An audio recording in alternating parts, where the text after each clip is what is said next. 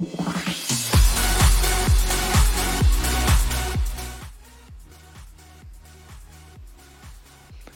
うも走りの学校オンラインスクール学級委員の茂木耕作です。普段は国立研究開発法人海洋研究開発機構の気象学者として研究論文を書いたり本を書いたり学会を運営したりしている45歳のび盛りです。この放送はメンバーシップにご登録いただいている皆様の提供のおかげで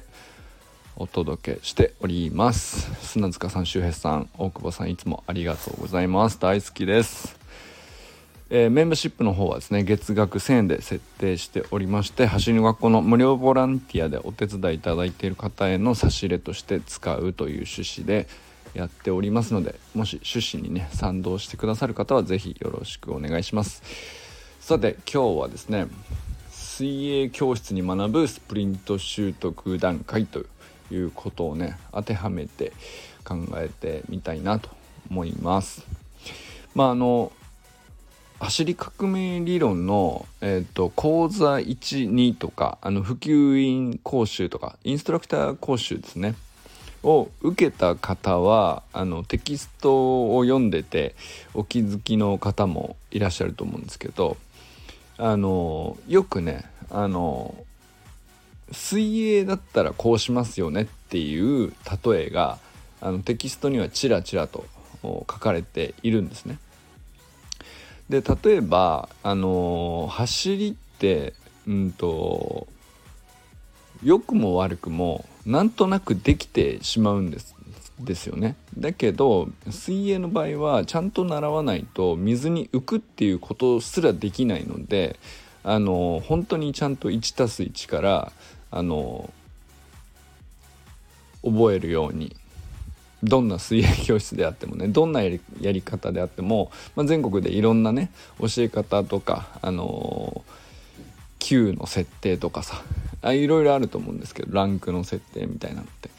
教え方いろいろだと思うんですけど基本的にその辺大きく違わないっていうのはまず浮かなきゃ話にならないよねっていうのはもう誰が見ても分かるじゃないですか。で沈んじゃったら失敗っていうのも分かるしうんとまあ、どうすると失敗なのかっていうのが明確なんですよね。なまあ水の中っていうのは人間にとってまあすごく不利な条件であの普通の日常ではありえないしほっといてもできるようにはならないじゃないですか、まあ、だからこそ逆にねそういうふうに丁寧にどうやったら習得できるかっていうところに、うんとまあ、ノウハウが蓄積しっかりされてるんだろうなっていうふうに思うんですよね。でそれと比べて走りっていうのはあのなんとなくできてしまった上でなんとなくこう速い人と遅い人が結果のタイムだけで比べられてしまうよねというところからテキストがよく書かれているの覚えてらっしゃる方も多いかなと思うんですけどでなんですけどこれ水泳に例えると あの全然そのクロールの泳ぎ方とかバタ足のね足の動かし方とか手のあの回し方とか息継ぎの仕方とか全然知らない状態で 25m のタイムはい測りますって言って遅い速いとかもはなんていうかその土俵に乗れないじゃないですか。まず覚えないことにはっていうね。なんだけど走りはそれが土俵に乗せられちゃうんですよね。このうんと足の使い方手の使い方それぞれあるわけなんです。でその連動とかタイミングの取り方とかでその上でじゃあ思いっきり動かすっていうのがそれに加わってくるわけですけどあのそれは個々に技術があるのに、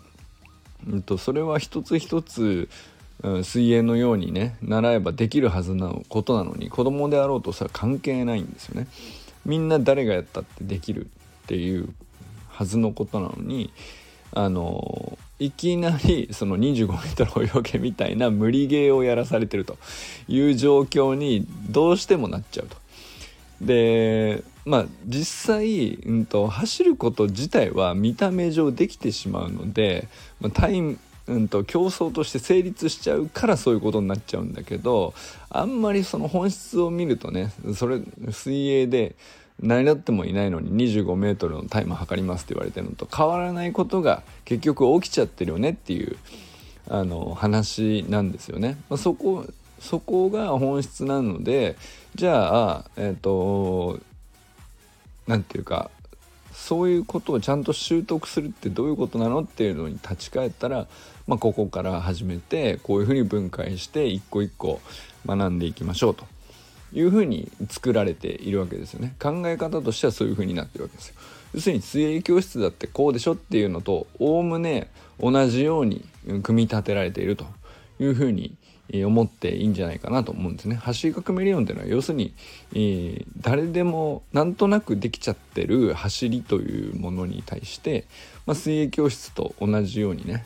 あの浮くバタ足をするみたいな。ビート板でバタ足で進むとか、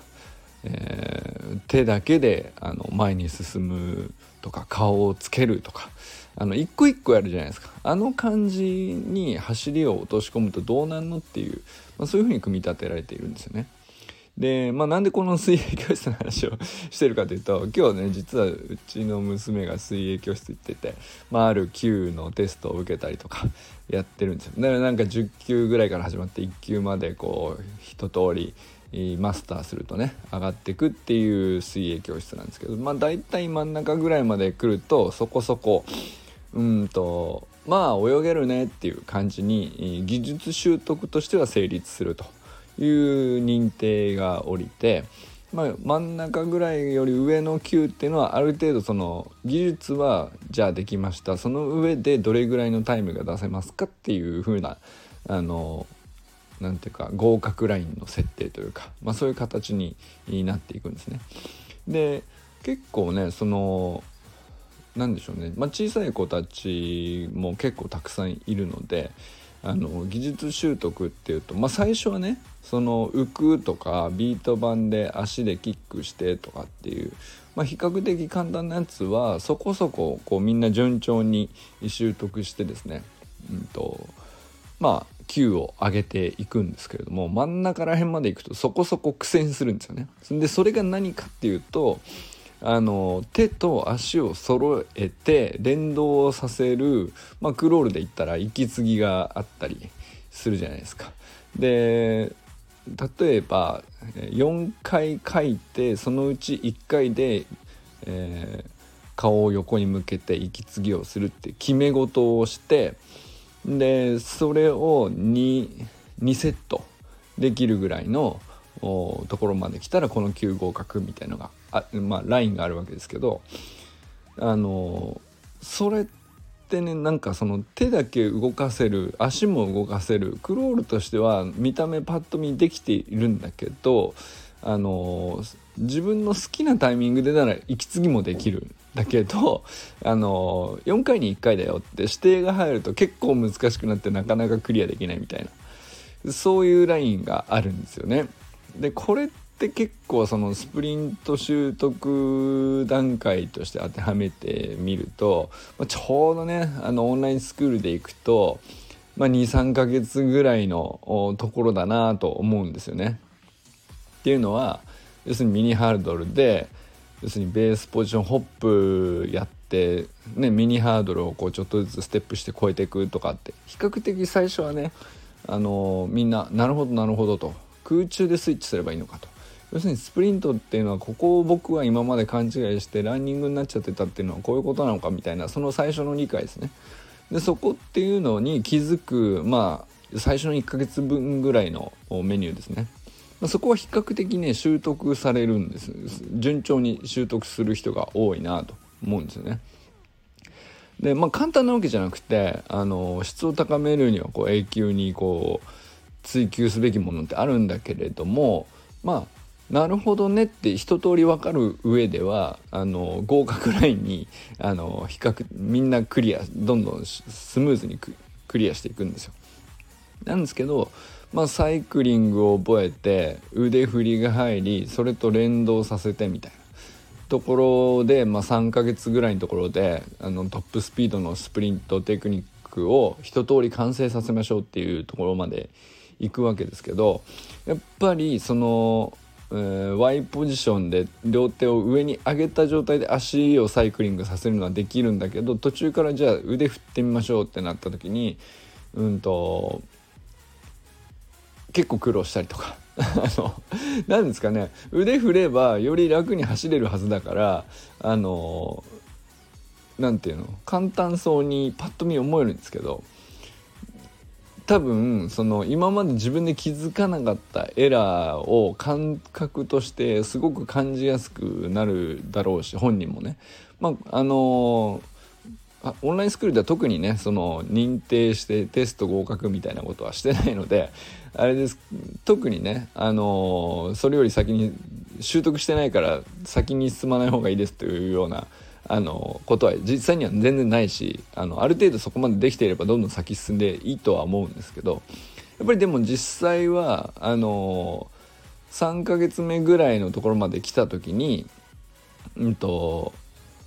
やっぱりフィジカルがしっかりしてる人は順調にできるんですけどそうじゃない人っていうのはあのそこそこ苦労するというかこれどういう感じなのいまいちつかめないなみたいな。あの結構小学校の低学年まあ低学年に限らないかな高学年であってもうんとやっぱここをちゃんと、うん、質を高めるためにずっと続けた方がいいのかなってあのやってらっしゃる方もいますしそれすごい正しいなと思うんですよね。まあ、あえてその先に進まず要するにスタートの加速のスプリントテクニックっていう部分っていうのはあの進めようと思えば進められるると思うんですけど、まあ、やっぱりそこはより難しくなってくるんですよね。トップスピードのスプリントテクニックの習得の前提がないとでなおかつある程度のフィジカルがないと結構難しくなっていくので、まあ、あえて進めずにトップスピードのスプリントテクニックの習得の質の追求というか、まあ、そこでとどまって繰り返していくっていう風にメニューをやってる方も結構いるんですよ。でこれはすごく僕は正しいなと思っていてでそれはなんかその 水泳教室で真ん中ら辺の級であの繰り返し繰り返しね、うんとまあ、テストがある種ね何ていうか基準として結構厳しく見ているっていうことなのかな。まあでもあのそこの何て言うのかな厳しくというか細かく基本をちゃんとできるっていうことをまあその真ん中ぐらいの級でしっかり定着させるっていうことがあのやっぱりすごく重要視されてるなと感じたんですよね。あのでそれっていうのは多分僕は直接聞いてないですけど理由はすごくなんか僕は感じていて納得していてでなぜかっていうと、まあ、で泳ごうと思ったら、えーと、泳げちゃうんですけれども初期の基本的な基礎的なテクニックの部分でえ、ー、とまあエラーをある程度小さくする努力っていうのはやっておかないと,、うんとその先にね先に先にって行ってより難しくなったりより距離を伸ばしたりとかうんっていう時に、まあ、やっぱりその行き詰まる期間がより長くなってっちゃうんですよねより高いレベルのところで。でより高いレベルのところで行き詰まるときついなって思うんですよね。でそれはそれでその乗り越えるまで頑張ればいいっちゃいいんだけれどもそれよりもまあより基礎的なあの本当にまあ、簡単な技術の習得の部分であの行き詰まりではなくてちゃんと整えておくっていうそのまだそんな競争とかまだ始めてね数ヶ月とかなんだから競争とかっていうんじゃなくて、えーと、技術をちゃんと習得するっていうところを追求することにこだわっておくと、まあ、後々あのスプリントを何ていうか発揮するっていうタイミングの時に、まあ、より難しいところ例えばスタートの加速局面のいろんなものを組み合わせてじゃあトータル 50m しっかり走りましょうとか 100m しっかり走りましょうっていうところでの、まあ、タイムを追求するフェーズにいずれ入っていくわけですけど、まあ、そういう時に行き詰まりにくくなっていくと思うんですよね。でより高いレベルで行き詰まってしまうとやっぱりなんかそこ超えるのって結より辛くなっていくからあの何て言うのかな。ある程度できているつもりになってるとね何て言うのかな。あのやっぱり見えなくなってくるんですよ。どうしたらいいんだろうなっていう感じ。できてるはずなのにみたいな。でも大体もうほんと初歩的なあのテクニックの精度があのまあ精度というかエラーですね。とこうなってんだよねっていうのの左右差だったりとかあのこっちがこの動きが弱いとかこのタイミングがちょっとだけずれてるとかそういうエラーの積み重ねで伸び悩みって結構起こっているんじゃないかなと思うんですけどやっぱりそこを避けるんだったら初歩的なところでとど、まって繰り返して追求しておくみたいなのは何て言うかあのあまりね周りを気にせずまだ比較的楽しんでやれるじゃないですかあんまりそのうんと競争意識とかあのどうしてもこうしなきゃみたいなプレッシャーがないところの段階でそういうことをねちゃんと積み上げておくっていうのはすごく有効なんだなっていうふうにねあの感じたんですよね。これはだから水泳教室でこう水泳教室ってもう何十年とねあの全国でいろんなところで歴史がありみんななんかそんな風にやってるなっていう道なんででもも当然ねある程度できるようになってタイムを追求していくようなあの級に上がっていくとその世界はその世界であのもう本当に何て言うかあの全然別かなとは思うんですけどまあある程度そのあのこれが技術として習得できましたって言えるような段階になるまでのあのそういうレベルの話をしているんですけど、まあ、そういう段階で見るとやっぱり本当に基礎的な部分であのゆっくり焦らず追求するっていうのはすごく正しいことなんだなっていうのがねあの今日水泳教室を見ていてまあまあ別に今日だけじゃなくてずっと見ていてやっぱり感じたことなんですよね。あのやっぱりその特に今あのうちの子が通ってる水泳教室が特別どうっていうわけではなくて基本的にみんなそうやってるなと思っていてだからこそ逆にねそれはなんかとても信頼性があるというかやっぱりそうすべきなんだなって物事を習得するっていう時に、まあ、その最初の処方の段階で一通りやるっていう時に一通りの入り口のところはまあ比較的スススッといけるようにあの簡単なものから組み立てられだけど、うんと、なんとなくできてる風だけど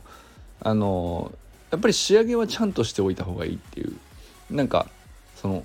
あくまで基礎だから。基礎の仕上げというか基礎できましたよ認定みたいなところっていうのはすごくやっぱりあのある程度細かくちゃん。と知っといた方がいいっていう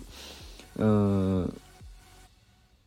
プログラムのね組み立て方というか、まあ、そういうふうにやるのがやっぱりいいんだなというふうにね改めて今日水教室見てて 勉強になるなと思ったっていうことですね。まあだから自分もねなんかオンラインスクールはもう1年半ぐらいやっていますけど今ねこう自分で52週間のプログラムのいろんなメニューをねこう好きなの取り出して毎日今日はこれやろうかなあ今日は明日はこれやろうかなみたいな。あのそういえばこのメニューってこの局面のこういう動きをうんとまあ強くするというかそう強化するためのメニューだったなとかも思い出しながら、えー、繰り返しているんですけど。やっぱりなんか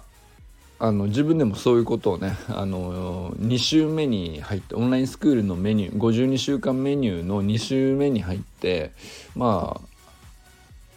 このね3月僕今ねあの急にまた毎日 始めてすごく楽しくなっててそれっていうのはあの本当に基礎的なメニューなんだけど